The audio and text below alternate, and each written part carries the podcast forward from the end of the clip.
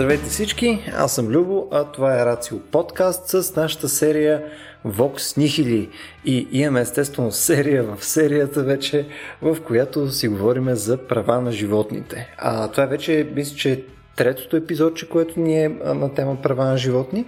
А, успяхме да минем през серия различни а, неща, свързани с а, животните на цяло, като експлоатация, като целия антропоцентризъм, който ние а, под някаква форма а, аскрайбваме към тях. Имаме а, разговори също за като цяло за интелигентността на животните, дали те са самоосъзнати, до каква степен. Имахме една интересна концепция пък от Стоян, който спомена за, за времето, нали, като начин по който животните могат да боравят с време и планиране, примерно а, начин по който те могат да заделят ресурси за малките си и така нататък. И през цялото това време нали, ние рефърваме конкретно към правата. Но едни от нещата, които ни останахме, останаха те първа да си говорим с а, Никола и с Стоян, а, според мен едно от най-големите е в крайна сметка способността на животните да имат сетивност и в частност болка. А, по какъв начин също правата а, също водят и до някаква форма на задължение. Нали? Това по някаква форма го засегнахме, но не в ултимативния си вид, а именно наказанията вследствие на тези задължения и провала нали, да се изпълнят тези задължения и прочие такива абсолютно прекрасни и позитивни неща. А, преди само да започнем, ще вметна едно нещо, което вече мисля, че всеки подкаст започваме с него, но за мен е доста важно. В момента се опитваме да създадем и някакво комьюнити покрай този подкаст и покрай събитията, които правим. Опитваме се това да го организираме в Discord. Имаме Discord сервер, който е интегриран заедно с Patreon. Тоест, ако вие сте наш патрон и ни подкрепите вследствие на това, че се кефите това, което ние правим, а, може да се включите с а, нас в една дискусия в нашия Patreon Discord сервер, където да обсъждаме какви нови потенциални теми искаме да засягаме, а, да говорим дали всъщност сме се справили отдалече адекватно с а, темите до момента и прочее. Така, Стояне, да. аз предлагам да го подхванем директно за ушите а, и ти предлагам ти да се Пред... метнеш със своята чудесна конска история. Да, точно така. Направо бих искал да почна с а, така един цитат от а, много любопитен разказ на Лев Толстой, на Толстой, който се нарича Холстомер, така се казва а, всъщност този разказ а, и а, историята на един кон е под заглавието в скоби. Холстомер е името на този кон. А, името му всъщност идва от това, че размерва платно. Нали? Т.е. така е крачил коня, че сякаш отмервал платно. Оттам идва тази особена думичка холстомере. Но идеята ми всъщност на този цитат, преди да го кажа, да го прочита всъщност, е а, така, опит да демонстрирам част от нещата, за които многократно вече говорихме, че тогава, когато човек се опитва да гледа през очите на едно животно, включително и на въпросния кон холостомер, всъщност хич не му се отдава. И доколкото и, нали, крайна сметка, наистина да е любопитен този поглед, е, тогава, когато е направено Толстой под формата на разказ и така нататък, той все пак остава изключително ограничен и антропоморфичен, така да го нарека. Но ето какво вижда коня по един много любопитен, лично на мен така доста интересуващ ме въпрос, какво представлява собствеността. И ето холостомер как разсъждава за понятието собственост, а, на човека, нали, от наша гледна точка, mm. като след това ще го сравня с един изключително добър наш автор-анималист, а именно Емилиан Станев. И с това ще затворя тази литературна част, първоначална кратка на нашия разговор. Но започвам с колостомер на Лев Толстой. За мене беше съвсем неясно, това е мисъл, разговор вътрешен на коня, какво означаваха думите своето, неговото жребче, от които разбирах, че хората предполагат някаква връзка между мене и главния коняр. В какво се състоеше тази връзка, аз никак не можех да проумея тогава. Едва много по-късно, когато ме отделиха от другите коне, разбрах какво значеше това. Но тогава никак не можех да разбера какво значеше той, че мене ме наричаха собственост на човек. Думите, моят кон, които се отнасяха до мене, живия кон, ми изглеждаха тъй чудни, като думите моя земя, мой въздух, моя вода. Значението им е такова. Хората се ръководят в живота не от дела, а от думи казва коня. Какво има предвид всъщност холостомер? Всъщност той смята, че нали, някакси тази концепция за собствеността, и това е съвсем така, е човешко изобретение, това е нещо, което съществува само в думите на хората. Тоест това е една езикова игра, която приписва някакво притежание, което обаче има значение само света на хората. Тоест собствеността е един от основните инструменти, през които правото говори за права, но не на, а върху животните, всъщност е едно човешко изобретение. Нали, то разбира се служи основно в отношенията между хората, но тогава, когато вещта, която се притежава е животно, живо същество, както живия кон, тогава то в крайна сметка се превръща в юридически инструмент, а, чрез който човек подхожда към а, животните. Тоест, собствеността, тази категория, чрез която ние боравим нали, с животните като особен вид вещи, изглежда непонятна за живия кон холостомер. Но виждате, че този подход, нали, тази критика така вътрешна в разказа от страна на коня, който прави един прочет особен, странен на нашата на категория собственост, всъщност е много слаб като... Да, Толстой но в крайна сметка литературността е слаба. Всъщност а, а, той се опитва да направи нещо, което Школовски нарича устранностяване. Какво означава това? Да погледнем нещата отстрани от някакъв друг гледен ъгъл, точката на едно животно, което е нещо съвсем различно от хората и да видим как изглежда и се държи, обикновено странно изглежда и се държи нещо, което уж познаваме. Само, че провалът на подобна анималистика е а, категоричен. Нали? В смисъл изглежда наистина много а, така а, близко до човешкото. Този кон на практика е просто едно, един човек, който в момента играе ролята на живот. И затова аз тук именно искам да, да вкарам и съвсем накратко всъщност Емилиан Станев, който е бил изключително страстен ловец. И ние си говорихме дали ще успеем сега в рамките на този подкаст да включим лова, но така или иначе си говорим и за лова. Той е бил страстен ловец и много така запален в отношението с животните и има много интересни анималистични разкази, но той търси дъното на другостта, нали? една чиста природност на света на животните, в, които, а, в която а, природност, нали, видям през очите на животно, човекът е напълно дехуманизиран и деполитизиран. А, той съществува на равнището на чисто биологичното си а, съществуване като животно и там морал няма. И това е изключително любопитна тема за това как етиката може да оцелее в един такъв свят, който е а, изключително а, освободен от всякаква човешка логика. И този опит на Емилиан Станев, между другото, разгледа много подробно в една книга на Пламен Антов, анималистиката на Емилиан Станев, биополитически и философски проблеми, критика на политическото Станев и Хайдегер се казва книгата, много е попоръчвам. А, показва как е възможно все пак да погледнем изключително близко, разбира се, той е обречен на провал този опит и самия Станев, както и Пламен Антов, който го коментират казва, че това не е възможно. Защо? Защото единственото нещо, чрез което може да опишем животните, това е езика. А това е нещо, което те не притежават. Тоест, инструмента, който използваме, той е много преди правата, е неспособен да предаде онази феноменология, която е характерна за животните, защото то е нещо, което животните нямат. И тъй като ние, както казва и Холстомер Коня на Толстой, нали, Хората се ръководят в живота си не от дела, а от думи. И именно това е нещо, което ги обрича на неспособността им да разберат света на животните. Тоест това, че ние боравим с думи. И затова исках да започна с литература, защото самата литература, както вижда тук през Толстой и а, Станев, показва, че всъщност ние имаме много по-голям проблем от правата, а именно думите. И една от тези думи всъщност е и думата за болка, между другото и страдание, което най-вероятно ще продължим, нали, както гледам как вървят нещата.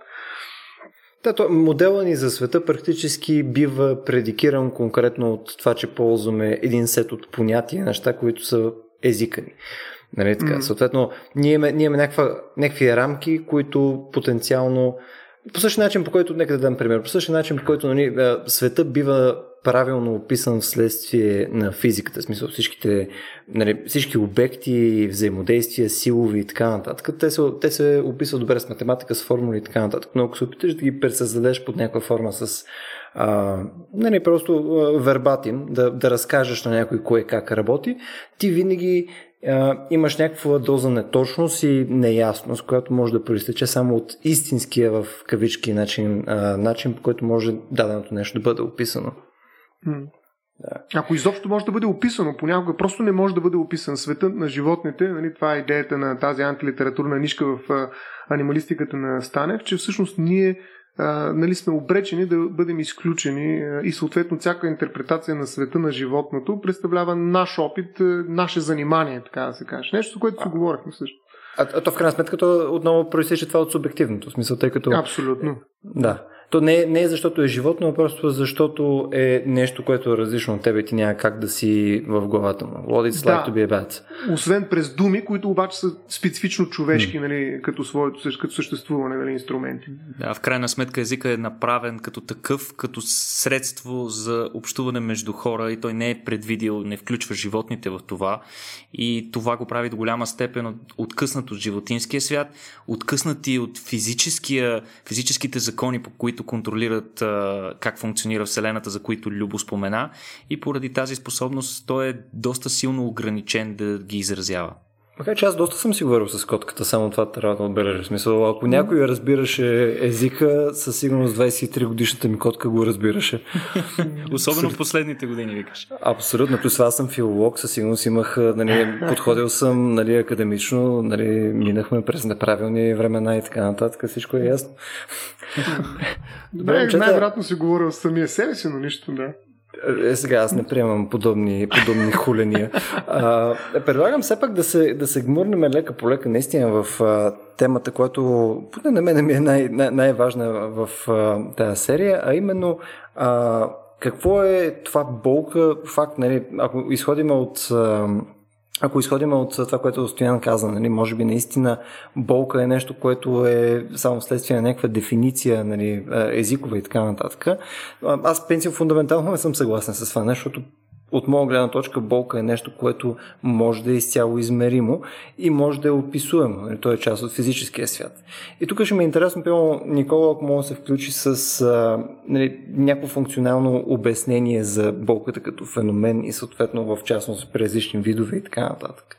Мен, е, мен преди да се включа аз с mm. фактология ми е ужасно любопитно, тъй като ти конкретно и на предварителните ни разговори посочи болката като някакъв ключов критерий за това да определим и да разпределим до някакви, някакъв тип права на животните. И ми е много любопитно защо за теб болката е толкова ключова. Защо смяташ, че тя е толкова специално качество, което би а, било причина ние да дадем малко по-специални права на съответните същества, които могат да я изпитват.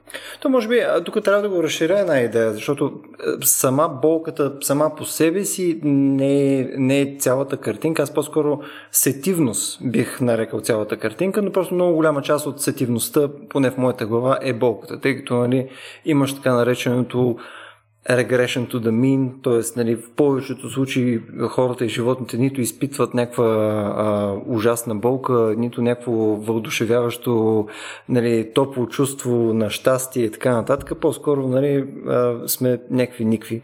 А, но пък болката е страшно негативно нещо, съответно той има просто повече тежест над потенциално позитивните сетивни възприятия. Та, това, което казвам по-скоро за болката е следното, ако трябва да се опитам да го формулирам в нещо кратко. Ако си представим, има един мисловен експеримент, аз лично съм го чул, а, конкретно пивам покрай сам Харис, може би някой друг го е а, изказал първи, но е мен поне като концепция. Ако си представим един вид, където абсолютно всички а, животни и хора или други създания, примерно ако може да кажем и растения, нали, изпитват а, болка и страдание на каквото и да е ниво възможно за тях, на, на цяло, на физическо, на психологическо, на, на, на цяло, на всичко, което може да кажем, че може да им а, достави а, страдание, нали? то може да кажем, че този свят, в който абсолютно всички изпитват максималната болка за винаги, е най-лошия потенциален свят. Тъй като това е нещо, което няма, няма друг аргумент, който може да влезе и каже, да, де, ама а, има нещо, което всъщност оправдава тая болка. Нали, Представяме си, че всичко е изцяло meaningless, това всички го страдат, защото трябва да го страдат и това е. И оттам нататък, ако а, тръгнем от тази точка, ние казваме, че съответно посоката, в която ние можем да минимизираме а, е, този ужасно негативен а, а, свят, нали, е ако започнем да отнемаме тая болка в някакви степени. Отнемайки от тая болка, ние казваме, че вървим в посоката към свят, който е по-правилен и по-окей. Мисля, защото знаем, че това е най- ужасния свят на света. Нали? Мисля, те, те го дефинират като uh, the world with the worst possible misery for everyone. Тоест, аргументът тук е следния. Ако искаме да, да избегнем този най-ужасен потенциален свят, нали, избягвайте, избягвайки го, това е мястото, където отиваме в посока по-морален, по-правилен свят на цяло.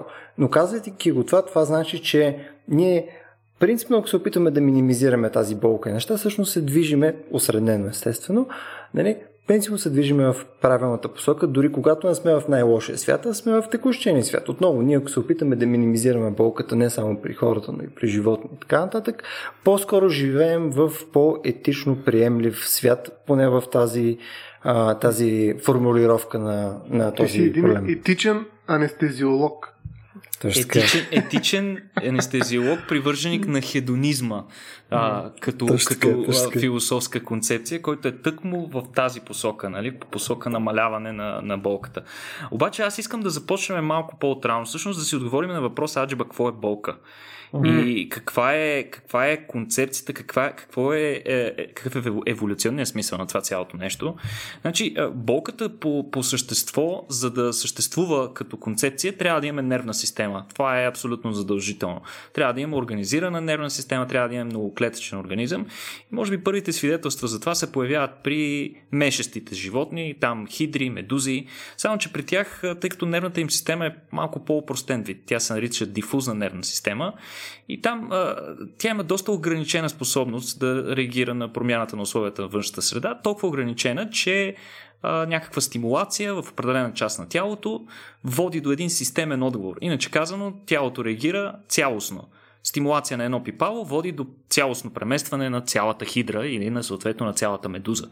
А, сега, с, с течение на времето това нещо а, започва да еволюира, нали, все повече и повече, нервните системи се осложняват. Но по същество болката представлява един автоматичен механизъм, чиято, чиято основна цел е всъщност защитна. Тя гарантира структурната цялост на тялото на съответното същество. Като при това нещо тя увеличава шанса на съответния организъм да оцелее и за времето, в което е жив, да се размножи, да предаде своите гени. Това е чисто еволюционния смисъл поради който имаме болка в света. Нали, това е момента, в който е започнала несправедливостта, нали, вече имаме болка. А, сега, е, е, е, това обаче трябва да кажем, че не е, не е някаква привилегия на, на, на нас или на най-най-висшите организми, защото много често ние сме склонни да вярваме, че едва ли не само бозайниците изпитват болка.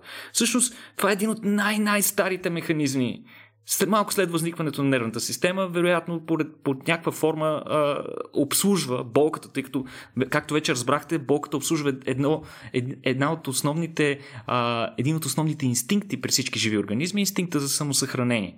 А, може да се каже, че имаме дори свидетелства, че а, един рецептор при а, червия C. elegans, един терморецептор, който се нарича TRPV1 или TRPV1, е практически почти същия, какъвто имаме и ние, такъв терморецептор, който детектира а, високотемпературна болка. Всъщност, ние имаме негов аналог. Разбира той не е същия, той се е променил с течение на милионите години, които ни делят, но ние имаме подобен на него рецептор. Та, дали той чувства болка и дали я чувства и регистрира така както нас е въпрос на съвсем различна дискусия. Но а, идеята на, на, на, на болката и на всички възможни рецепторни системи, които я обслужват, е, че тя трябва да ни каже, че нещо не е наред и ние трябва да реагираме на него. Трябва mm. да променим поведението си, това, което Любо говори, да променим поведението си, за да намалим болката. Сега, животните, от друга страна, при експерименти с животни ние сме доста ограничени, защото те не могат да ни декларират кога чувстват болка. Ако работим с хора и примерно им правим някаква стимулация, им казваме, нали, сега болирите, болиме, а, оцени болката от 1 до 10, нали, те това всичкото нещо могат да го направят и да го вкарат в думи, което, за което по-рано си говорихме. Но животните не го могат това. Не можем да оценим дали и колко ги боли. Единството, което можем да съдим е по промени, драстични промени в а, поведението им. Сега някои животни се отдръпват, нали, а, най- лесната реакция, други стават агресивни. А, примерно пуховете, които са най-често използваните животни за а, неврологични изследвания, а, една от най-характерните реакции на силна болка е а, самонараняването. Животните започват да се въртят много рязко едно около собствената си ос и примерно търсят да захапят някаква част от собственото си тяло, което е очевидно, че в този случай ги боли.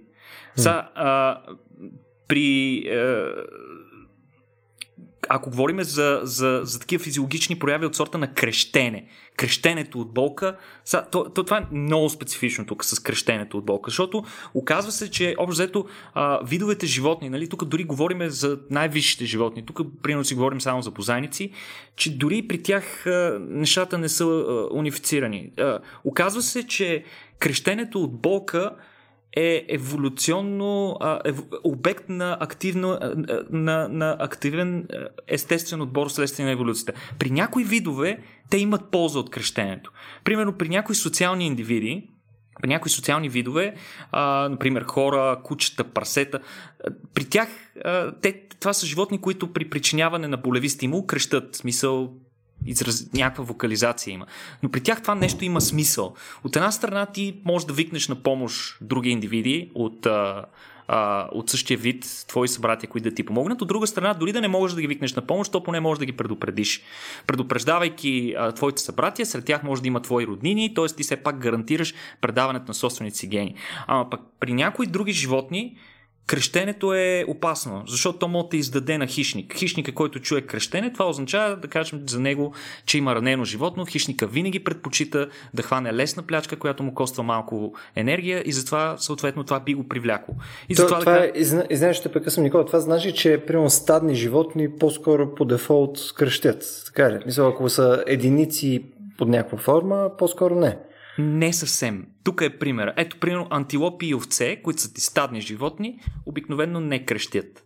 Напротив, те са много тихи, когато биват поразени от лъв или от някое друго животно, те практически почти никакви звуци не издават. Идеята е, че така биха привлекли вниманието на хищниците. А в големите стада на тревопасни животни те рядко си помагат в истинския смисъл на думата. Когато могат, нали, се опитват да правят някакви формирования, за да отблъснат хищниците, но когато някой хищник захапе, да кажем, една антилопа, другите обикновено гледат, не помагат. Hmm. а, така че и, и, и крещенето не е, не е е, е, е еднозначно, те да се каже. В смисъл, зависимост от това каква роля има в еволюцията, ние можем да кажем, че кръщението е едно при едни, друго при други видове. Сега, в съвременните представи на науката, учените чертават една виртуална линия между гръбначните и безгръбначните животни, в която се смята, че гръбначните животни вече изпитват болка. Иначе казано, те имат центрове в мозъка си, които обслужват самото усещане на болка. Не е въпрос просто на ти да имаш някакви рецептори. Освен рецепторите, трябва да имаш проводяща система, трябва да имаш определен център, който да обработва само тези стимули, отделно от другите подобни а, сетивни стимули и, и трябва да предизвиква специфичен тип реакция, който да е а, само вследствие на този тип нервно предаване. Трябва да има център, болеви център. Са, а, тук е редно да кажа нещо много важно а, болката не е много добре изучена, дори при хора. Всъщност, нямаме в мозъка си, хората нямаме център за болка. Имаме множество центрове, които обработват болевите стимули по различен начин и се възползват от тях, но ние нямаме център в мозъка си, който е болеви център, който ние специфично го потискаме и хората спират да чувстват болка. Така че тук имаме доста още да учим. Ние не знаем какво се случва там. Но така да, да кажа, че а, а, даже примерно за рибите има спор дали чувстват болка, но оттам насетне се приема, че следващите животни изпитват болка. Има някакви изключения. Например, главоноги, там октоподи, сепи се смятат, че изпитват болка, защото има експерименти, които го показват това нещо. Има експерименти, които действително показват, че животните а, усещат, оценяват, запомнят болеви стимули, могат да бъдат обучавани вследствие а, с помощта на болеви стимули, а, целенасочено се а, стремят да се отдалечат от такива от места, където знаят, че ще получат подобен стимул. И това е а, именно това, което а, Любо каза, а, хедонизма. Значи, а, хедонизма по същество а, показва, че а, той се е появил вероятно при първите а, наземни животни преди около 300 милиона години и целта е била нали, да имаш някакъв градиент по който да се развиваш, а градиента е винаги по посока на намаляване на болката. Както, а, електричество... на удоволствието, да. Както електричеството се движи в а, проводниците в посока на ниското съпротивление, по този начин еволюцията на животните трябва да се движи по посока на намаляване на страданието, на болката. Са, обаче това нещо защо, се, защо казваме, че само при земните животни го имаш? Защо? Еми, идеята е, че най-вероятно при е, излизането на сушата е, ни коства много. В смисъл, излизането на сушата вече изисква малко по голямо осложняване на наличните системи за функциониране. Там имаш вече е, доста повече трябва да се грижи за температурната си регулация, водата вече ти не живееш във водна среда, така че трябва да имаш механизми, по които ти да обменяш, да спестяваш вода, да си набавяш такава. И, и, и всички тези механизми изискват а, възникване на нови по-специализирани системи в организма, по-специфични а, структури в тялото, повече сетивни системи, по-сериозно неврално окабеляване, което да ги обслужва всичките тези неща. Това усложнява а, цялостно структурата на тялото и а, съответно инвестициите, енергийните инвестиции във всеки индивид стават а, по-големи и, и съответно а, а, цената на загубата на всеки индивид става по-висока. Затова болката възниква като отговор на това нещо с цел индивиди, които са инвестирали доста енергия в запазване на тялото си, да се запазят, да продължат да, продължат да съществуват. И сега тук аз имам един въпрос, който бих искал да го адресирам директно към Ставро, тъй като Миналото предаване съвсем леко го засегнахме това за болката и той даже беше започнал да цитира а, конкретни неща от закона, свързани с страданието. И само моят въпрос е, има хора, които генетично не чувстват болка. Mm-hmm. Вродена аналгезия. Точно така. Вродена генетично, генетично заболяване се нарича вродена аналгезия или вродена нечувствителност на болка. Mm-hmm. Това са хора, които никога не чувстват Бог. Сега, преди да си задам въпроса, искам малко контекст да вкарам, защото подозирам, че повечето ни слушатели са абсолютно неспособни да възприемат сегашния си свят, в който живеем и в който функционираме като свят без болка. Въпреки, че основната ни ценност на всички общества и стремежа на, на всички а, организирани общности са към намаляване на болката. Но ние не можем да живеем без болка и ще се опитам да ви го докажа. Mm. Всъщност, а, хората, които са болни от това заболяване, рядко живеят повече от 30-та си годишна. Най-често умират много по-рано.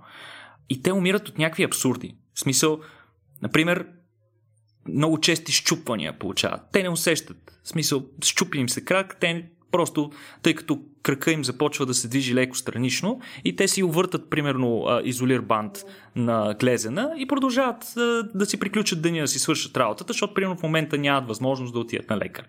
А, също така, много често те ослепяват, тъй като не усещат натрупването на прашинки и твърди частици по повърхността на роговицата на окото, която води до нараняване, непрекъснато нараняване и възпаление на очите и те често губят и зрението си.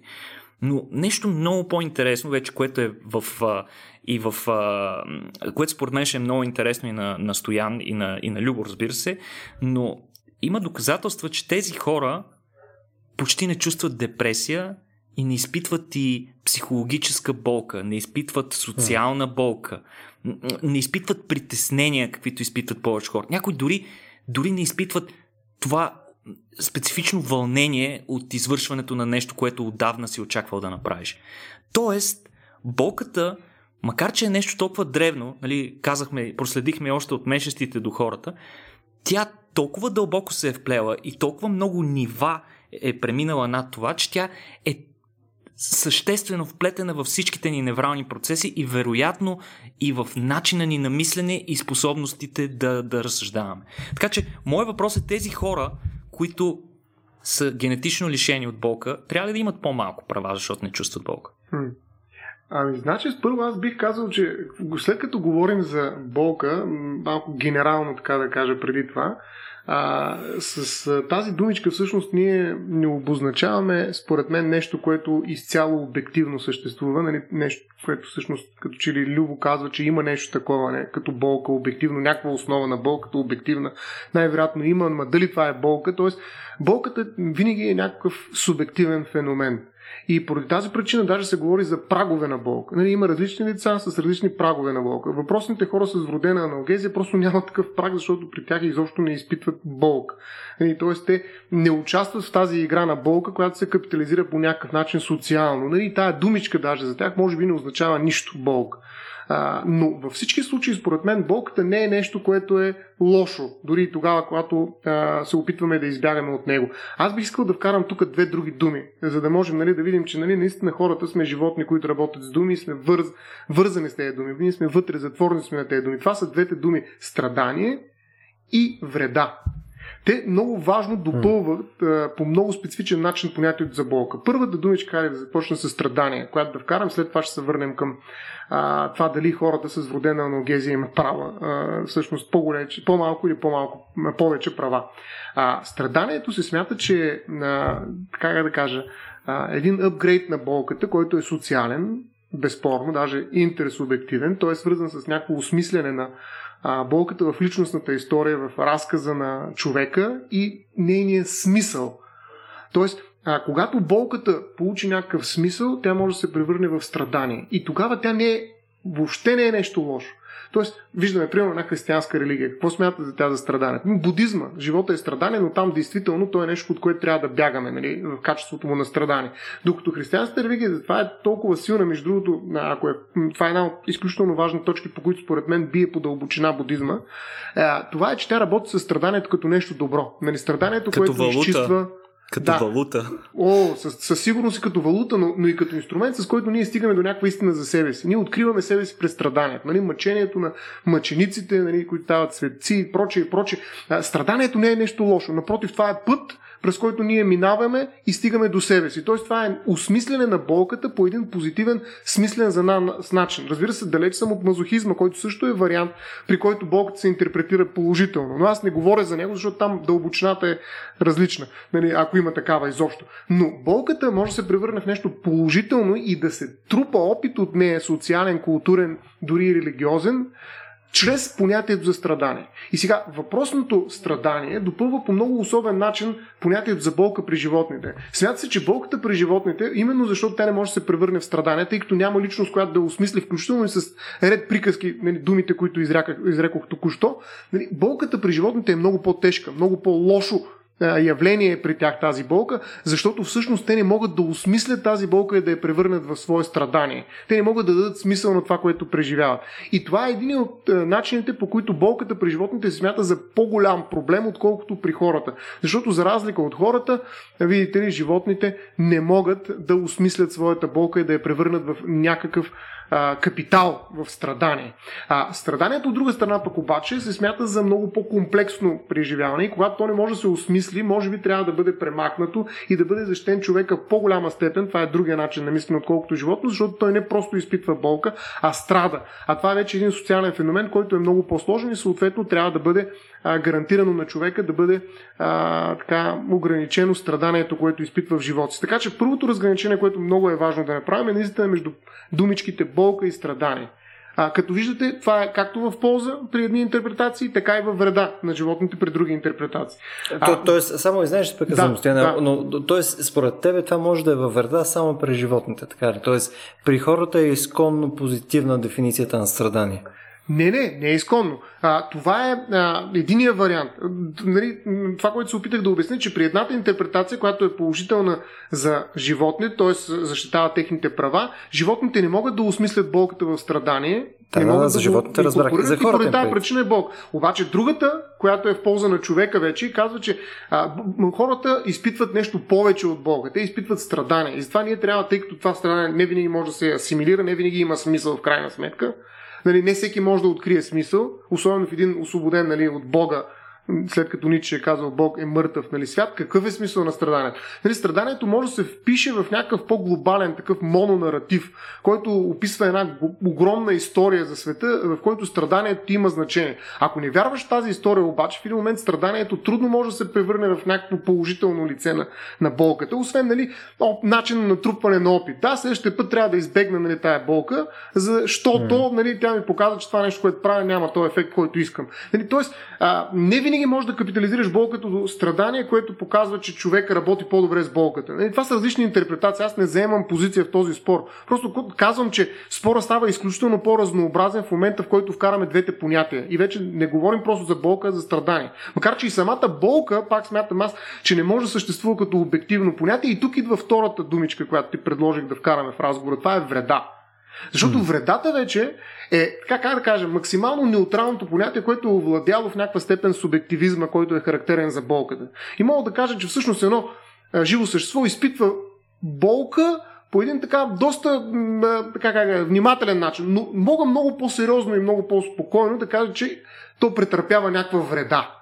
Нали, да речем, а ако му отреже едното пипало или ръка или така нататък, дори да не изпитва някаква болка, той във всички случаи търпи вреда, тъй като не може да използва нейната функционалност, която най-вероятно му е нужна, за да оцелява нали, в взаимодействието му с света, с околния свят. Добре, тук ще позволиш да. само да направя едно наблюдение, да. защото много, много, много, много неща се събраха, а, м а поне едното нещо го забравя, защото започнахме още на Никола Добре. нещото. А, съответно, тук има няколко нива Едното нещо е това, което Никола спомена. Примерно се елеганс има конкретен а, някаква форма на сетивност, нали, което за температура ли ми каза, че Никола Точно така, рецеп, рецептор е температурен, да. Да, т.е. има, има някакъв рудиментарен рецептор, който му позволява някаква вариация на болка да изпитва. А, оттам нататък пък вече имаме този, това допълнително ниво, което е примерно при а, някои животни, със сигурност при хора и така нататък, които а, взимат а, тези данни от околната среда и ги интерпретират като някаква аларма. А, пич, това е ужасно, не го прави отново, не пипай горещото нещо. Това е лошо. Горещото нещо е ужасно. Нещо, нали, ако искаш да живееш още дълго, това може би е лоша идея. Нали, което е нали, ютилитарно полезно в някакъв смисъл.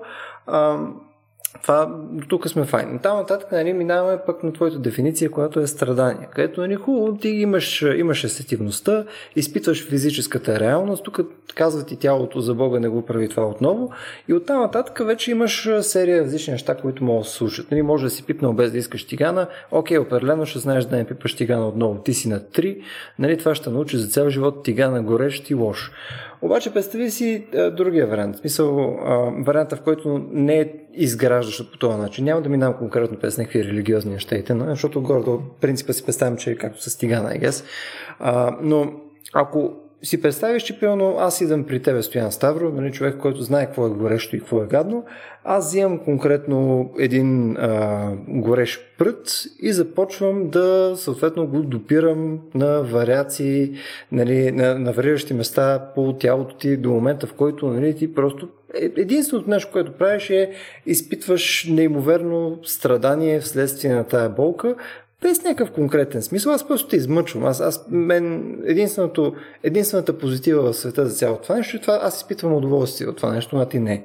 Ти нямаш избор, освен да изпитваш това.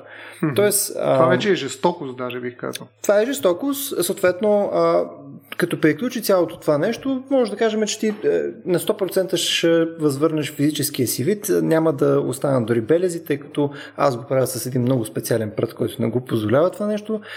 Той максимизира само болката, но не и белезите.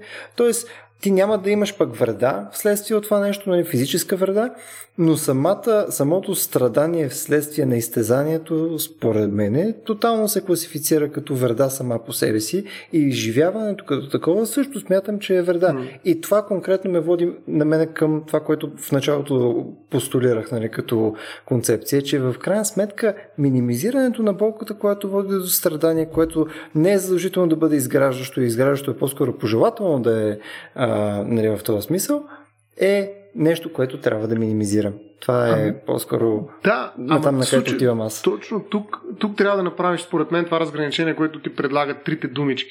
Всъщност, болката стои по средата. Ако искаш да я субективизираш и да я превърнеш нещо смислено от гледна точка на личността, говориш за страдание. Ако искаш да я обективизираш и да я превърнеш просто в факт, който констатираш, независимо от съществуването на всякаква личност съзнание, тогава говориш за вреда. Болката е по средата. И съответно имаш един плъзгач. И този плъзгач зависи изключително от това дали говорим за гръбначни животни, дали говорим за животни, които имат същите мимики на лицето, каквито са нашите. Дали съответно да разпознаеш да отидеш към страдание или пък да кажеш, абе не, тук не може да кажем, че един охлюв сега да речем го боли, или пък една мида и прочее. И затова дай да говорим за вреда. Тоест болката е в едно такова срединно положение, от което може да тръгнем в две посоки и вървим към две различни думи. И аз смятам, че а, тя не е изчистена от, а, нито от обективизъм, нито от субективизъм. И това я характеризира с това а, нейно а, особено положение по средата на спора, но, но отново тя е думичка. И в този смисъл, може би, подобно на правата е инструмент, който ние няма как да приложим а, така, спокойно и свободно при, а, при животните. А, тя се държи по различен начин при тях и по-скоро се държи като вреда. Да речем в нашето законодателство, ако нараните едно животно, това е вреда. Нали, това е вреда за имуществото на неговия собственик. Може да е проява на жестокост или пък нали, нехуманно отношение към животното и прочее, но това е един съвсем различен режим, който не включва правата на животните, нещо за което си говорихме в първият епизод. Тоест, спокойно може да говорим за това, което Любо ти наричаш болка, използвайки думичката вреда. И това всъщност е единствения ни шанс, ако отидем при някои далечни животински видове, които нали, са много-много различни от нас, където всъщност просто болката по никакъв начин не може да тръгне в посока страдание. Нали, една Аз, меба, моят аргумент по-скоро би бил, че може би да, да отидем просто към съществуващата думичка вреда е почва, почваме да бъркаме неща, защото вреда може да е и без болка. В смисъл, може, сам каза, да. че може да имаш това раздвояване. По-скоро аз представям, че това, което ние дефинираме като страдание, може по-скоро да се раздвои допълнително. И да кажем, че имаш страдание, което е не вследствие на болка също, by the way, а, може да имаш страдания вследствие на а, ами... някакво изпитание, нали, което не, не, физически по никакъв начин не ти задейства рецепторите за болка, но ти си смазан психически под някаква форма, което Ама трудно това, може това, да дефинираш това, е, като болка. Това психичната болка, между другото, също се дефинира в неврофизиологията напоследък и тя е хм. изключително по-реална, отколкото ние си мислим. До толкова реална, че в много от случаите тя се обслужва от много сходни неврални пътища, каквито обслужват и висцералната, телесната ни болка. Не случайно споменах а, примера, той не е анекдотен, примерът за хората, които не изпитват болка. Да, исках точно, това да, исках точно да. това да, да, да покажа, че всъщност а, психичната, социалната а, а, болката вътре в главата ни е, не е много по-различна от телесната такава. Тя вероятно за хората е добила много по-голяма стойност отколкото за другите животни, тъй като вътре в собственото ни общество чисто еволюционно е имало смисъл от това нещо. Тъй като основната роля на, на болката, ние тъй като почти през цялото време си говорим за болката, забравяме да споменеме обратната страна на медала удоволствието, но тези два фактора, болката и удоволствието, са двата основни фактора, които обославят ученето. Способността ти да се научаваш и да можеш да предвиждаш неща. Примерно, че даден стимул ще ти даде удоволствие или пък да избягваш друг, който, който пък има вероятност да получиш болка. Именно. Именно. И, и, и, и тъй като вътре в собствената ни социална среда, в а, с, изключително сложния социален живот на човека и сложните социални предизвикателства и ситуации, в които се поставяме, изведнъж започват да имат не по-малка роля от физическия свят, с който се сблъскваме. И в такъв момент а, това е наложило необходимостта ние да имаме необходимото окабеляване, за да изпитваме такава социална болка. Така че аз там мисля, че действителност е голямата разлика между нас и животните или примерно между, да кажем, може би някои от по-интелигентните, по-високо интелигентните видове може да имат някакво нещо застъпване там и, и, и съответно по-социалните, но определено никое друго животно не е довело социалната болка до нивото, което е при нас. Да, да, ние сме виртуози, даже аз бих казал, че хората с вродена аналгезия страдат от това, че не изпитват болка. Ето един пример. Страдат, който разбира се. Даже, Любо, даже, а, даже говори, имаше, да. имаше, имаше а, примери с една жена, която даде интервю. Тя имаше а, едно конкретно заболяване, което причинява а, загубата и на болката. Те намериха лечение и тя за първ път изпита болка. И всъщност това изключително много я зарадва. Тя никога през живота си не беше изпитала. Представете си какво е. Аз ми е много, изключително трудно ми е да, да, го, да го вникна, да го обработя с мозъка с това. Никога да не си изпитвал болка и да изпиташ за първ път. Има, Според мен не си изпитвал болка ти, ще, ще видим.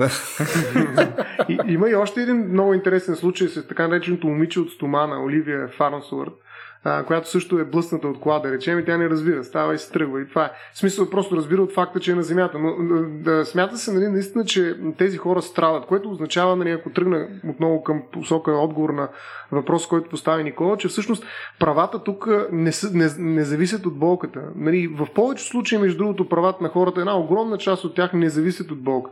А, те могат да са свързани с евентуално страданието, не, без болка, както е в случая нали, с тези хора с такава аналгезия, но също така могат и изобщо не са свързани нито с болка, нито с страдания, а с интереси и с воля, свобода и прочее. Тоест, а, ако използваме болката, нали, ние ще видим, че тя има много ограничен диапазон, в който произвежда права. Всъщност, това, което движи наистина механизмите в правото е понятието за вреда. Нали, разбирам, Любо, че трудно ще се откаже от понятието за болка, защото патоцентризма безспорно е така главната магистрала, по която вървят всички, които вървят към посока права на животните, нали, защото наистина едно куче, като го видиш, каквото и да си говорим, нали, когато го удариш, виждаш, че изпитва болка, точка. Нали, не може така. Нали, това е жестокост, некомандно отношение и прочее. Или пък ако решим да го оперираме, няма да го оперираме без а, да му пуснем една опойка. Нали, затова нали, тази анестезия, за която говори Любо, дайте всички да, нали, да махнем болката, но всъщност болката не е един махнем, между другото. Не, да, не, не, махнем, да. Да, да, намалим. Когато да, е възможно да, да управляваме. Да, да управляваме. Mm-hmm. Да, но, но идеята е, че нашата, според мен човешкото общество не намалява болката и страданието. Напротив, той увеличава, генерира. Какво представлява пубертета за Бога, ако не нали, едно неспиращо, уникално Аз съм абсолютно не съгласен, че това е вярно.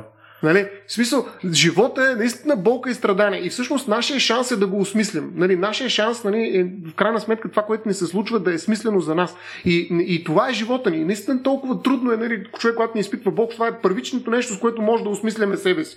А, а трябва да изпитваме по-голямата степен страдание. Те хора, които не изпитват болка от самото си раждане, те са в изключително неравностойно положение. Те са хора с увреждания.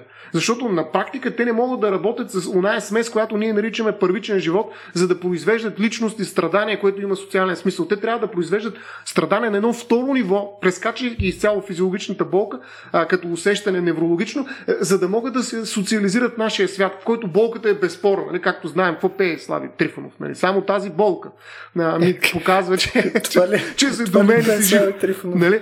Ами, трябва и него да цитираме, защото човек е хванал изключително важната нали, нишка, през която минава всяко социално взаимодействие. Нали? Това разбиране, че си жив Нали, това е да те боли. Точно. Само тази Абсол... болка. Абсолютно, да, аз съм така. съгласен тук с uh, Ставрос, защото действително липсата на болка води теб до тотална дисоциация от обществото. Ти до голяма степен не можеш да разбереш мотивите на хората, на техните действия, без да имаш концепция в главата си за болка. Да, в смисъл, аз, аз с това също е лесно да се съглася. Нали, но, но тук не мисля, че някой поставя аргумента нека да болишнем болка. Мисля, това не мисля, че съществува така иначе като разговор. По-скоро, ако казваме нещо, е, че ние искаме градиента, нали, който съществува нали, а, за сетивност от болка до липса на, а, липса на болка и вече в посока по-скоро някакви позитивни изживявания и така нататък, да го мърдаме повече в посоката там, където не е болка. В смисъл, нека, очевидно, той е също и инструмент. Нали, болката, очевидно виждаме, че има много полезни неща, за които нас ни информира за околния свят. Той ни позволява да интерпретираме света но има със сигурност огромно количество болка, което не информира нищо друго, освен една, а, ако трябва да влезем в този тип а, думи, нали, информира просто една потенциална вреда, която дори да не е физическа, тя е под някаква форма психическа и е нещо, което е изцяло ненужно.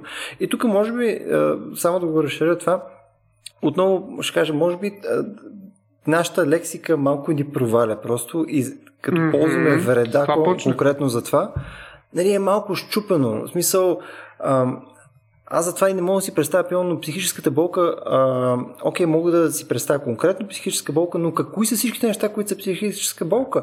Аз мога да си представя, че неща, които не са конкретно болка, но са а, под някаква форма негативни, също могат да бъдат вреда. Примерно, а, изпитваш а, огромен срам вследствие на нещо. То по никаква форма не е болка, обаче ти изпитваш някакво много-много негативно чувство вследствие на някакви твои действия или на някой друг и така нататък. И ти търпиш също и вреда от това нещо. Не? Нали? Ти, ти си смазан от това нещо. Ами, Любо, аз това ти казвам, че правото избягва да работи с тази категория болка, защото наистина е трудно уловима, дори като дума. А, докато вредата е нещо, в което правото се е специализирало. И всъщност тя е, то е да лесно кажеш, измеримо, освен това. Да, то е обективно, дали поне твърди, а, че как е лесно измеримо. Еми, можеш ами... да видиш колко е широка раната на човека, колко е загубил кръв, каква да, да, okay, физическа говорихме... травма му е нанесена. Тук що говорихме нали, за психическа болка. Мисля, okay, психическата, за психическата, психическата, психическата болка е доста по-трудна и там със сигурност и, и, и правото на моменти се оказва да. безсилно. Там се, там се появява едно друго понятие, което се казва неимуществени вреди. А, да. И това е всъщност точно по средата. Отново виждаме един израз, който се опитва да, да се разкрача между вреда и болка. И всъщност, примерно да речем, когато отиваш да получиш обещетение от застраховател, за това, че примерно те е блъсна кола и си, ти си претърпял някаква вреда под формата на неимуществени вреди, т.е. болка от това, че а, си бил ликуван, нали, боляла те раната и прочно. Дай си Боже пък загуба на близък роднина. Нали, тогава претърпяваш също неимуществени вреди. А, мъката и страданията, които изпитваш в резултат от смъртта на този, който е бил блъснат от съответния автомобил. Неговия застраховател ти изплаща на тебе обещетение гражданска отговорност нали, за неимуществени вреди. Това са доста големи като размер обещетения, между около 150-200 хиляди лева на живот, така да се каже. Даже има много сериозна критика върху а, това понятие за това, че се използва нали, да се оценява човешки живот, което е невъзможно, или пък да се задоволяват други нужди, различни от тези, които имат преследват нормите за гражданска отговорност. Така нататък. Но това е една огромна тема, в която няма да влизаме. Единствено демонстрирах това, че понятието неимуществени вреди изключително а, проблематично в правото. Те как се обещатяват? Знаете ли? Защото обикновено вредите, които са имуществени, това е типичният вид вреди, се обещават много лесно. Устоеностяват се, да речем, щупил микрофон, колко струва микрофон да купиш нов толкова или да го поправиш толкова. Ето, има пазар, на който излизаш и проверяваш колко струва съответната имуществена вреда, за да бъде компенсирана, възстановена. Реституцио интегрум, нали, т.е. начално положение, връщаш нещата. А, докато не имуществените, казва нашия закон, член 52 от закона за дължената и договор, заповед се обещават по-справедливост. И ето ви още една думичка. Как се опитваме с една неясна думичка да борим друга думичка. И всъщност това взаимодействие става като скачени съдове. Не имуществените вреди, които никой не знае какво точно представляват, макар че може да ги изброим с много други думички, се обещават с една друга думичка, която също никой не знае какво значи по справедливост. И се получава една игра на думи в рамките на съдебната практика, в която ние виждаме, що за човешки същества сме. Нали, тоест, това е именно, според мен, най-човешката характеристика. Нали, играем се с думите, за да разберем в какво всъщност нашето общество вярва. Т.е. да изградим някаква култура на вредата. Така че това, което казваш, нали, това, точно това започнахме, че нашите думи ни провалят. Защото всъщност mm. ние говорим за един свят, който е недостъпен за нас. И според мен, все пак, по-лесният ключ наистина е вредата. Но вредата, когато пък пребъвиш към нея, не е имуществена вреда, нали, т.е. някакви субективни преживявания, даже има морална вреда, някой смята, че се търпи, отново нали, свръхнова, нали, такава лингвистична избухва, в която ние отново губим всякакъв терен или почва, върху която може да стъпят някакви разсъщения и всичко се превръща в какво? В вокс нихили. Нали, смисъл, наистина в един момент ние просто губим почвата под краката си и само оставаме в света на думите, както казваха, устомерната, устойна. Смисъл, наистина думите ни провалят и затова нали, някак се започнах с този литературен разказ, нали, отклонение, устранностяване, защото според мен беше почти ясно за мен, че думичката болка ще ни провали, защото тя mm. търпи много флуктуации, нали, мутации нали, лингвистични, в които ние ще се изгубим. Ние разговора не можем да го държим. На практика. Ние направихме много интересна орбита и се върнахме до него. Ме ми хареса. Смисъл, върнахме се доста по-дълбоко в него. Сега. Да, точно направо го обяздихме този. Е. този човек в конска кожа, нали? защото на практика не беше нищо по-различно от наистина. Аз все пак искам да направя една финална рекапитулация на цялото нещо. А, защото, нали, ние в рамките на това, което Никола разказа нали, в началото за какво, какво всъщност е болката и удоволствието, нали, че то е някаква форма пак на само по себе си е градиент. Нали, а, по-скоро трябва да избягваш а, единия край, защото не нали, ти вреди, потенциално стига до вреда, има потенциал за вреда и така нататък. Докато другото нещо по-скоро е някакъв плюс за тебе. Примерно намерил си храна, нали, нещо високо калорийно като захар или си намерил нали, някаква половинка и прочее. Смисъл, там са позитивните а, емоции. Съответно, нали, този градиент Ако се опитаме отново да го подходиме упростено към цялото това нещо, без да минаваме в а, разговора, че го няма градиент, а в рамките наистина на този градиент. А, защото то, той това дефинира. Точно в един, единия край има вреди, в другия има ползи. Не, болка удоволствие, вреди и ползи. А, в крайна сметка, ако го наложиме това върху примера, който аз пък дадох, не сме ли склонни да кажем, че всъщност това работи а, една идея по-добре, когато искаме да говорим не за хора, а за животни. Мисля, в крайна сметка, те се опитват да навигират това нещо. Те очевидно, ако целят нещо, то е да навигират този градиент в а, най-малкото към някаква среда. Нали така? И съответно, ние ако искаме да, да говорим за някакъв тип а, овластяване на животни, за, за да имат някаква форма на права, то по-скоро ще е така, че те да имат повече контрол върху този градиент в рамките на нашия свят. Тоест ние да им съдействаме един вид, те да си се движат по посока намаляване на болката. Така ли, това ли имаш предвид? Точно така. Това а, аз съм абсолютно съгласен с теб и би било а, абсолютно осъществимо, ако ние споделяхме тази планета само с един единствен вид. Само, че на тази планета в момента, докато ние водим този разговор, съставен от много Vox Nihili, а, mm-hmm. има безбрежно количество болка и страдания, което се случва за този Точно. един час. Той се случва непрекъснато. Самите, Страхотно е, да. самите направо немислимо е, не, не, необхватно е, не може да го е. проумеем дори. А, животните си взаимодействат помежду си, сам, самия, самия ефект, самата структура на живота е това те да си причиняват болка едно на друго и да се конкурират помежду си. Абсолютно съм съгласен, да. Така че. Нарича се секс, раждане и още много други неща. А, така, да. И смисъл, животни се ядат. Е, аз не знам дали съм ви казал, че от хищниците едно от най-гадните животни, което, ако си антилопа, което да тръгне да те яде, това е гепарда. Гепарда е най-бързото сухоземно животно, могат да достигат малко над 110 км в час. Само, че за да ги достигат тези високи скорости, съответно той е като спортен автомобил. Той е силно улекотено. И то улекотено... И харчи много. Харчи много, разбира се. Той не може да поддържа тази висока скорост за много дълго време. От една страна, защото харчи много енергия, но по-големият му проблем е, защото прегрява. Въпросът е а, принципен, че а, при това улекотяване всичките му кости са по-тънки и така нататък. И самата му челюст е много по-лекотена. Тя не е толкова здрава, колкото да кажем при лъв, хиена или нещо друго.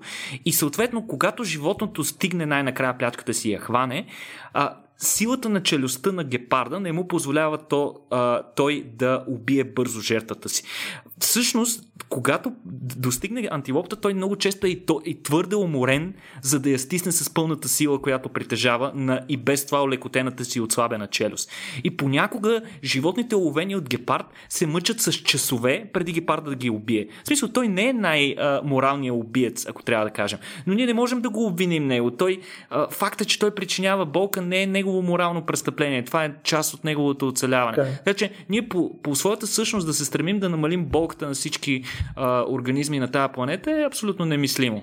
Тук имам само две неща да вметна. Първо, между е, важно ми е да, да знам. Той, е, това, което казваше, че гепарда ги джвака, така е. Смисъл, джвака ги и, и понякога, понякога, тъй като е много уморен, той започва да изпада и, и, и прегрява, той започва да изпада в състояние на altered conscious, в смисъл почва да изпада в безсъзнание и полека-лека отхлапва а, хватката върху жертвата си. Следователно, леко задушената антилопа започва да идва на себе си и, и, и после след това той се усеща, стисва я отново и то е един такъв цикъл на страдания. Той прилича на откачен психопат, който души жертвата си, после я пуска докато се възстанови, после пак я хваща. И, не можем да обвиним животното. То в момента no, не може. Природата е красива, да. да, да няма етика, да. Аз съм напълно съгласен с това нещо, но така е че ние в момента, в който говорим за права, а, ние това върху което имаме контрол не е да ходим и да, да наложим правната си система между антилопата и гепарда, а по-скоро да може да вкараме а, животните под някаква форма в нашата правна система, когато ние взаимодействаме с тях. Мисля, това е в крайна сметка, ако има е. някакъв аргумент, то е този аргумент. И оттам нататък, нали, а, изхождайки от това нещо, това вече се наслагва върху всичките ни наши интеракции. Дали ще е това, което обсъждахме в първи епизод, фактори фарминг, дали ще е потенциално а, някакви операции, които искаме да правим върху тях, нали, на домашни животни и така нататък, отглеждане животни, лов и така нататък. В смисъл, всичките тези интеракции според мен могат да бъдат информирани от подобен подход, който е свързан с този градиент.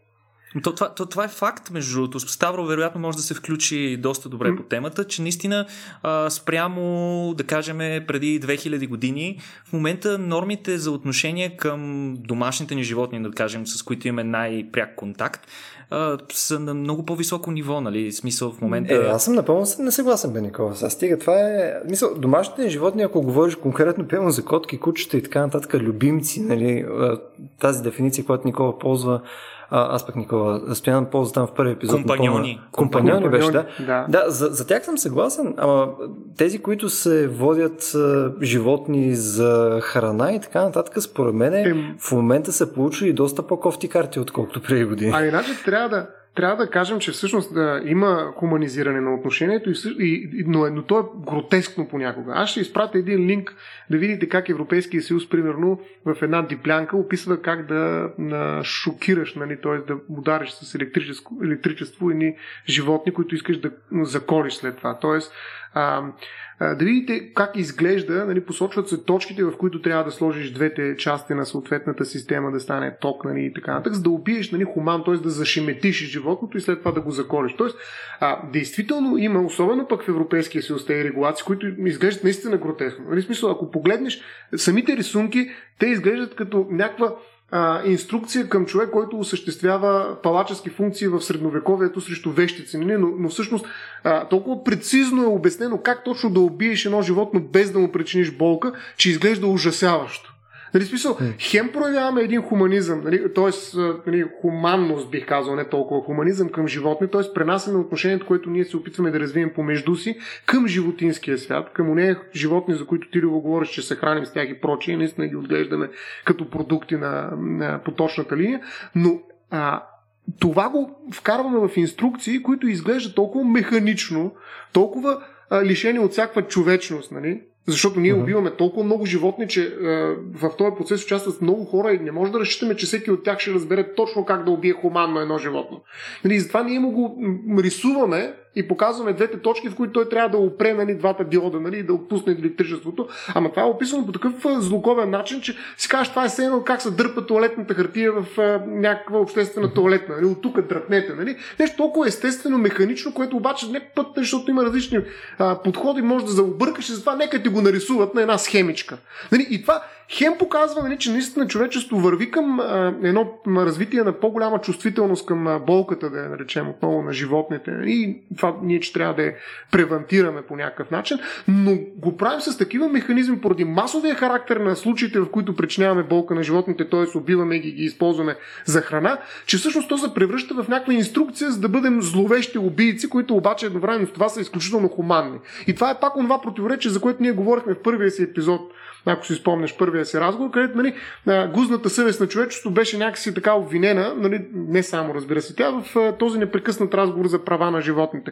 Нали, няма как да удържим понятието за права на животните, като просто изключим болката. Имаше един много хубав мисловен експеримент, между другото, трябва да го кажем съдължително, за това дали щяхме да предадем права, ако а, успеем да направим такъв, а, так, такива пилета, които нямат мозък такива, които са с устранен мозък. И просто те се развиват като тяло без мозък. Mm-hmm. Аненцефалитни пилета, нали, бройлери, които нямат мозък от самото им раждане. Тоест те се развиват непрекъснато с някакъв... Това е мисловен експеримент. Струва ми се, че не е възможно да се случи подобно нещо, защото мозъкът е изключително важен за това развитие на тялото, но а, ако имаме пилета, които нямат мозък и им изключим мозъка, нали, имаме ли проблем с техните права? От моя гледна точка не. Да, Мисъл, от от точка на патоцентризма не. Да, да по този начин хора... според мен е доста, доста чисто е за мен даже това. Ами много хора смятат, че има проблем. Даже факта, че отстраняваш мозъка на едно пиле е пър... първата вреда, нали? архивредата, която му причиняваш. На практика ти, не, ти, ти не си му го отстранил. Нали? То, презумцията, ако те разбрах правилно, е, че по-скоро ти под някаква форма можеш да разплождаш ти ги правиш поначало да нямат мозък. Изначално той никога не е имал. Той е комбинация Има... от мускули и кости и така нататък. И между другото, тук само позволи ми само да направя още едно наблюдение, че това, което ти казваш, че приема е някаква форма на гротеска, приема при убийство там на прасе и така нататък, не с тези детайлни инструкции, нали, които целят в крайна сметка по-малко страдание. Тоест имаш а, някаква по-скоро лична критика към естетиката на цялото изживяване и то до някаква степен подозирам, че и към това се покрива. Най-вече към етиката. Остави естетиката, етиката. Просто това не, не може ами, да бъде оправдано в името на живота. Моят аргумент по-скоро, че е пюрли естетика, защото ако погледнеш и съответно примера, който е с пилецата, нали, то отново ти, те, те не се отделят в крайна сметка от визията на едно пиле, което пак си изглежда като пиле, просто няма мозък. Пак им изглежда грешно, изглежда неправилно. Не е окей. Okay. Аз не виждам къде влиза етика в това нещо. Неправилно е да създаваш пилета без мозък.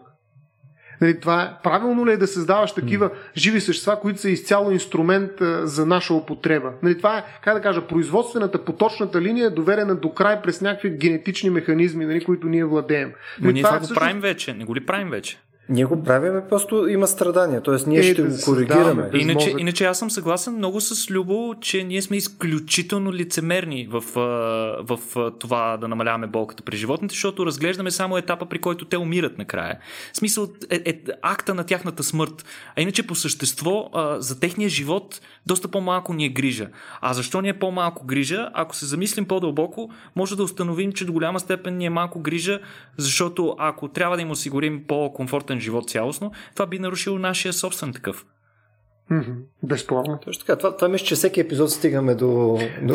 Между другото, между да, другото да, аз гадно, да. току-що отворих статията за Майк the Headless Chicken. Това е легендарното пиле Майк, mm-hmm. което през 1945 година а, при опит да бъде заколено, а, човека, който се опитал да го заколи, го е резнал на криво и после в последствие 18 месеца а, животното е а, продължило да живее без главата си. Сега това е...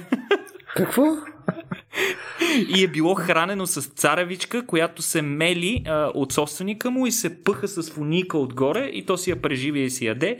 И съответно е човека е спечелил много пари от това пиле, защото го е водил по всякакви разни а, циркови представления и така нататък. Впоследствие а, патолози, след като е починал майка, който в крайна сметка не е починал от старост, а се е задавил с по-голямо парче царевица а, и е починал. Каже често, той е починал преди пилето. Не, не, а, пилето, за пилето майка говорим. А, okay, той е умрял след като е умрял. Майк безглавото пиле, нали?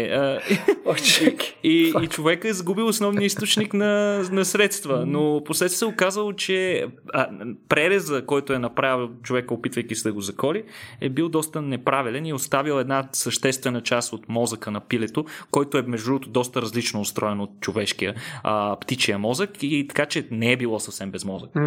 А между другото, това, което всъщност конфликта тук, даже нали, някъде където го пренася според мен Любо, е между утилитаризъм и деонтология. Знаеш, нали, тези два подхода, утилитаристичния и деонтологичния. Обаче има и предвид, че всъщност, нали, примера, който ти дах с пилето, което е създадено специално, а, за да не страда, но да бъде инструмент за задоволяване на наши потребности, всъщност нарушава принципни правила. Нали, че ние нямаме тая власт и не трябва никой да ни я позволява да създаваме живи същества по подобие на такива, които вече реално съществуват, но по, а, във форма или в формат, в а, нали, дизайн, който а, така, унищожава тяхната собствена ценност. Значи пилето вече се ражда то не се ражда всъщност, то се произвежда, и, но въпреки това продължава да съществува като жив организъм. Тогава по-скоро дайте да отглеждаме неща, които не са живи. Нали, тук вече въпрос е кога са живи. Кога това, живи без, това пиле без мозък, кога е да. е живо. Нали. Но не, дали, е, че не, не може ли директно да правим кълки, нали, вместо да правим цялото? Примерно, тогава ще има много по-малък проблем, нали, деонтологичен бих казал. Но а, в момента, в който произвеждаме все пак цялата структура, нали, целият бройлер, Нали, махаме перата, примерно. Миналия път си говорихме, че човките им се махат така, че да не са. А, тоест, ние усъкътяваме по някакъв начин това, което природата е дала на това пиле, за да можем ние а, да го използваме за нашите цели. Ние го правим това нещо, безспорно. Въпросът е къде е границата, в кой момент се задейства не просто утилитаристичен начин на мислене, а една деонтологична концепция за това, което не е позволено за човека. И това е стар спор, между другото, колкото е стар спора между какво беше, кокошката и яйцето. Нали? Така че ние наистина няма как да не, да не винаги да не стигнем до този спор, защото той е основен, той е базисен в етиката. Кога едно нещо става добро или лошо? Нали, когато резултата му преценен на база на някакви критерии е добър или лош, или когато просто винаги извършването му, независимо от резултата, е добро или лошо. Нали, утилитаризъм срещу деонтологичен подход. Така че това е безспорно. Да. Моят коментар специално това, между другото, е, че а, а, разлика между това да отглеждаш пилно бутче и цяло пиле без глава нали, е, е, ефективно няма. Тоест, аз съм сложил вече границата на липса му сетивност, липса му някакъв когнитивен капацитет, съответно там няма никаква игра за каквото е. Каквото и да е. Аз затова казах в началото, че нали, твоя, твоя проблем конкретно в този случай, както и на хората, които имат проблем, е по-скоро естетически. Това много ви напомня на пиле. Въпреки, че това не е пиле, това е комбинация от месо и неща, които по никаква форма не може, не може да се квалифицира като живо. Живо. Ма как дефинираш е живо? живо? Да, в смисъл, ако кажеш, че е, парче месо, което може да прокараш, примерно, кръвоносни съдове, които да прекарват е, кислород вътре и така нататък, това е живот, окей, тогава е живо, но тогава всичко може да е живо. Нали? Според мен е живот, в смисъл на това, което има значение за нас, е изконно свързано с някаква доза сетивност, която се обработва в някаква форма на мозък, където евентуално може да има също някаква форма на, на awareness на какво се случва с него. Демек, за мен е тая граница да, да кажеш, пълно в твоя случай, че имаш разлика между това пиле, което няма глава и, а, и просто на бутче, нали, което си успял да отгледаш, примерно, на някакви малки кукички за бутчета, нали, според мен е безумен. Аз не знам каква е разликата. Не мога да разбера, че има такава. Между пилешкото бутче и пилето без мозък. Да, или примерно пилешка гърдичка отглеждаш конкретно в някаква. А, виж сега, едното се държи като ванчка. растение. Значи тук вече влизаме, нали, макар че сме го говорили за това нещо, но едното е нали, наистина просто отглеждане на нещо, което расте. Нищо повече не прави. Това е растение. Това са животни растения. Вегетиращи животни. Докато пилето е някаква система, жив организъм, който може да функционира самостоятелно. Ти го пускаш на двора, да, без глава, Макар, че това малко вероятно не, но то се движи по пътя. По някакъв начин осъществява някакво взаимодействие. Нали, може да се храни и така нататък. Макар, че пак казвам, този мисловен експеримент е доста опасен капан, защото нали, според мен е почти невъзможно да го направим това нещо. Но да, да, аз, аз като, представим... като, като, биолог, като биолог да се намеся, да. в смисъл този мисловен експеримент е абсолютно безмислен по същество, защото без мозъка това пиле няма да, да може да тича, няма да може да изпълнява да. нито една от основните си роли. Да. Но, То наистина ще е зеленчук. Да. Точно така. Значи, ако е зеленчук, тогава е друго. Отглеждаме пилета, нали? Вместо зелки, пилета, нали? Растат от земята. Нали? Тогава, нали? Ние пренасяме въпроса с правата на животните в нали, друга концепция, права на растенията. Но ние просто минаваме нали, отвъд животните. Влизаме в едно взаимодействие с вид растение, което обаче е пържола. Нали, така, така че от твоя гледна точка, ако ти това оказваш, значи в разговора ни за растенията, нали, би трябвало да си и беше, мисля, че категорично, но все пак търсеше някаква граница и при растението. Нали? Защо да не посягаме изцяло да. към растение? Тоест същия този разговор би бил вече разговор за пържолите, които растат вместо зелки. Нали? Така че просто прескача на друга имаш, ако, ако имаш мисъл, при растенията в крайна сметка аргумента, който мене ме убеждаваше, в смисъл само за да сме наясно защо пък мога да направя такова разграничение, че те, имаше, те имаха някаква форма на, на дистрибу фиксирана сетивност, която просто не е централизирана конкретно в мозък. Докато при животните mm-hmm. просто не е по този начин. Сега да я знам. Отново това е някакво мое виждане за това нещо и аз поне така го приемам. Yeah. Да. Добре, а имаме ли време за една мини темичка да се отдалечиме от капана на безглавото пиле? Ами аз мисля, че тая темичка е много подходяща, защото всъщност, ако имаш предвид за наказанията на животните... Не, не, имам предвид не. нещо съвсем различно. Е, значи С малко ще ви изненадам. Да, чудесно. Две, защото, защото явно Стоян иска да наказва живот. Ще, ще не, ги наказвам. Продължава с тяхната ще, ще ги наказвам. Ще ги наказваме. Няма проблем. а, мой, мой въпрос отново ще, ще се върнем на началния разговор, около който продължаваме да гравитираме опорито. А, началния разказ, извинявам се, който Стоян направи с а, коня и неговите разсъждения за притежанията на човек и така нататък. Сега, моят въпрос малко да обърна логиката.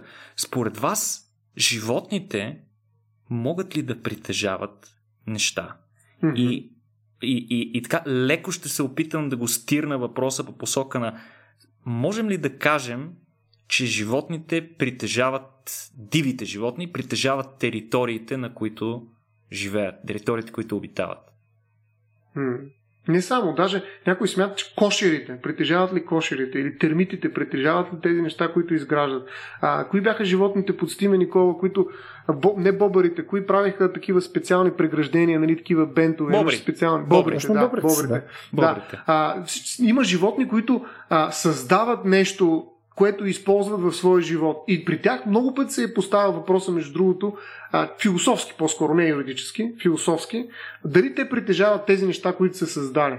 А, разбира се, друг, друг въпрос е дали те притежават собствените си тела, но то ще го оставя, защото някаква песен вече ще, го да. говорихме. А, но дали притежават нещо различно от себе си, т.е. нещо, което са създали. Защото един от начините, по които а, се обосновава, примерно Джон Лок, собствеността, е, че ние притежаваме онези неща, които сме създали. Т.е. труда, който ние инвестираме в един природен елемент, го трансформира в вещ, върху която ние имаме право на собственост. Само, че този труд, така, който оправдава нашето притежание, е, се полага и от други животни. Ето, бобрите създават ни бентове. Това е труд, който те влагат. Имат ли собственост върху това, което са създали?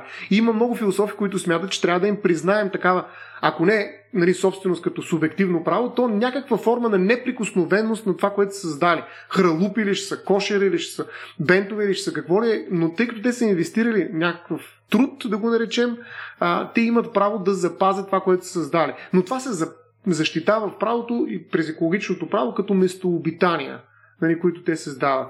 Но Никола въпросът му е изключително силен и изключително логичен. И той смятам, че има основание да, да получи отговор да.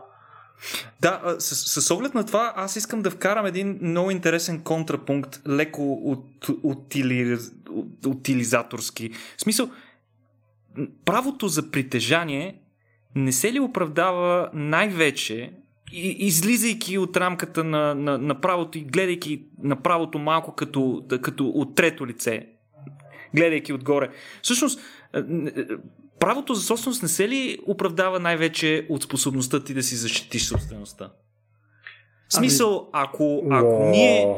Това е много брутално. Значи, ако ние можем да им го вземем, в смисъл, имаме способността да им го вземем, имаме ли право да им го вземем? Защото трябва да сме честни. В природата това нещо се случва непрекъснато. Ако дадена Мгм. птица хареса хралупата на друга птица и може да отиде и да я прогони, между другото, а, тези малки птички, на които всички се радвате много, а, а, големите синигери, те много често отнемат а, хралупите на други по-малки птици, на по-малки синигери, като понякога дори ги изкълвават до смърт и им изяждат мозъка. А, това е а, просто... Страхотно. Просто за да, за да си го знаете, за да, за да кажем някакъв любопитен факт за нашите слушатели, които са изчакали почти до края. А, та, с оглед на това, наистина, моят въпрос е и към двамата. Това, че можем, дава ли ни право да? М. Любо, искаш ли аз да или ти ще кажеш нещо? Преди? Чакай, че аз още мисля на предишната част в интерес на истината. Ай, ако Ама виж, виж, окей, тук, а, тук има следното нещо, поне в моята глава. Само да отговоря първо на предишното. Според мен, а, ако дефинираме притежание по начина, по който собствено се дефинира при хората, не. Ако говорим за право на обитание и а, като цяло право да, да, да, абе, да го ползва това нещо, тогава да, в смисъл те имат някакво такова право. И то наистина проистича от втория ти въпрос. Дали силата всъщност е достатъчно право и всъщност в, в света на животните абсолютно да. Единствената причина това да не е така по този начин при нас е защото ние имаме някакъв допълнителен а, слой от сложност, който просто регламентира тази сила по други начини и я разпределя по по-различен начин.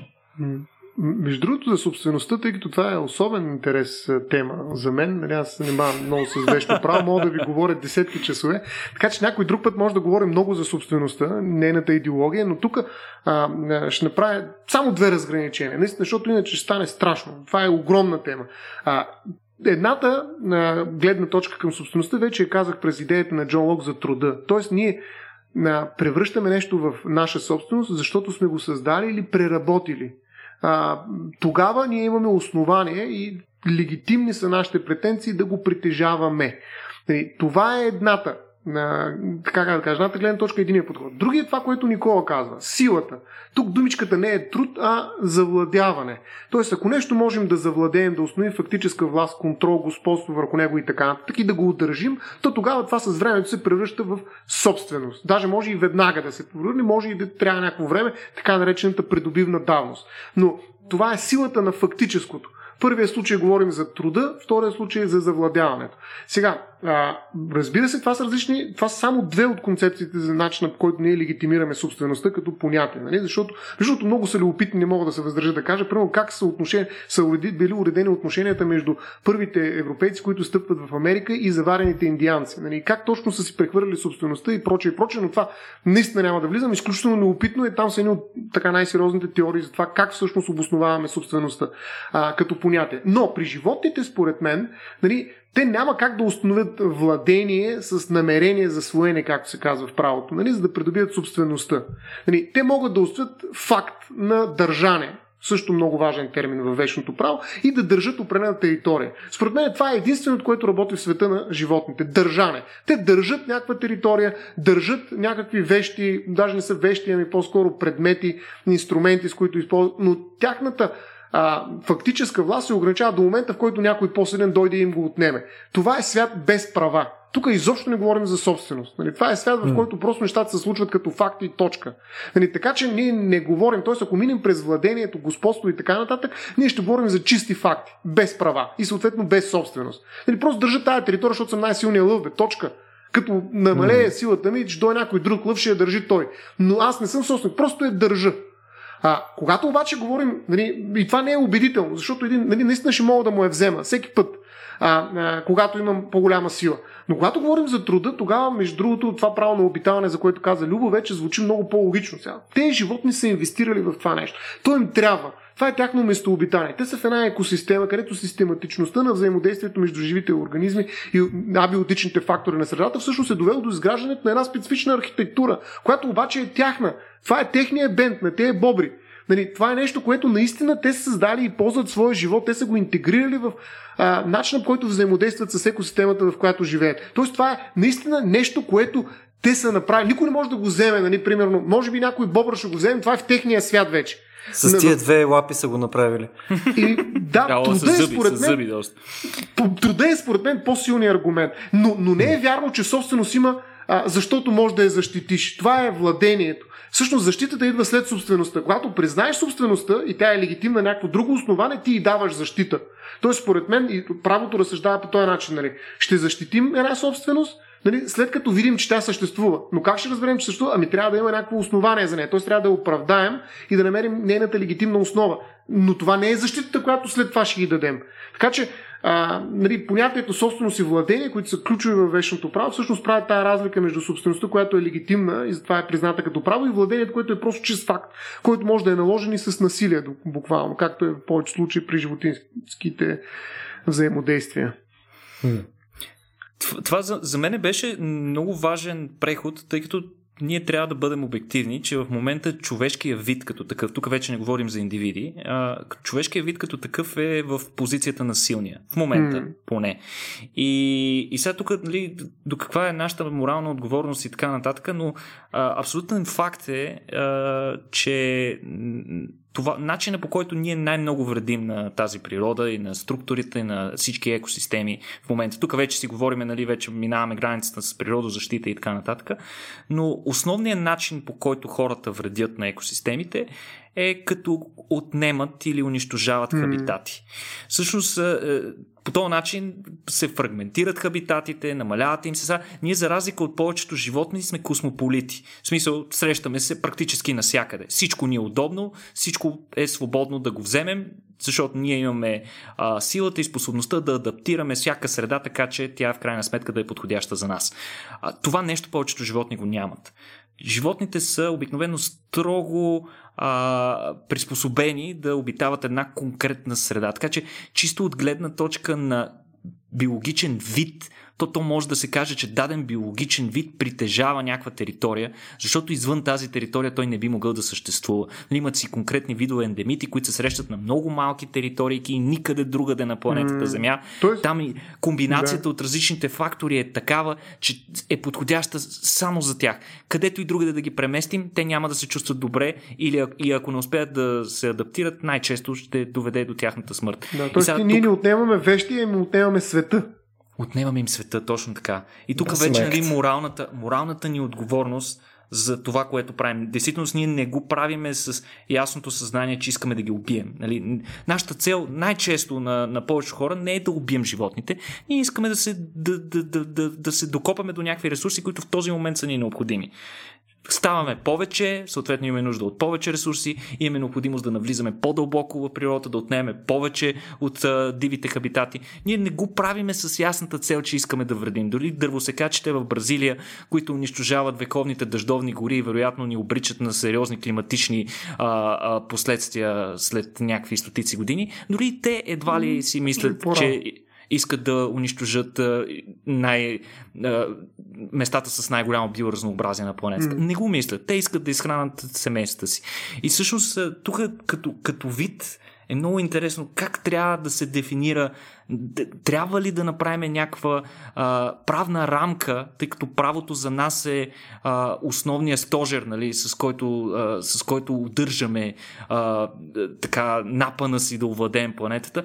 А, трябва ли да дефинираме наистина някакви права на териториите, които да, да не са собственост на конкретен индивид, а на конкретен вид. И тогава вече ние да се съобразим под някаква форма с тези права, така че ние да не унищожим целия свят за този Вид. И аз, Никола, мисля, че имаме шанс, живот и здраве, да, да преминем от да свършим веднъж за винаги, може би към края на тая година, с правата на животните и ще започнем да говорим и за екологични теми, според мен, защото те са, те са изключително важни. Те са наистина, така как да кажа, логично следствие от разговорите, които водим. Но, за съжаление, имаме още какво да кажем, мисля, Люба за животните и май ще се наложи пак да си говорим. О, човек, 100%. Смисъл, аз... Епизод да, най-малкото за лова, за лова задължително трябва да говорим, да. Е, значи, казах ли ти, няма никакъв шанс да, да, да минем болка и лов в един, в един епизод. Значи, това е по-нереалистично това да дадем права на животните. Накрая, накрая Ставро може да ни изпее а, припева на Слави Трифонов, мисля, че много е подходящо. Няма да ви причиня това. Е, радвам се, че аз като човек без коса, съответно не бях принуден да го направя. Смисъл беше много учтиво страна Никола. Изобщо не се сетих. Изобщо. Точно така. Еми добре, драги слушатели, само тази болка. Добре, благодаря че изслушахте наистина че тази болка. тази болка. Да. Заедно с нас, да. Споделихте я. Точно така, надявам се да ви е било интересно и а, като цяло тази серия, която е за права на животни, да ви, а, да ви е интересна и да има място да изслушате и още един поне епизод по нея.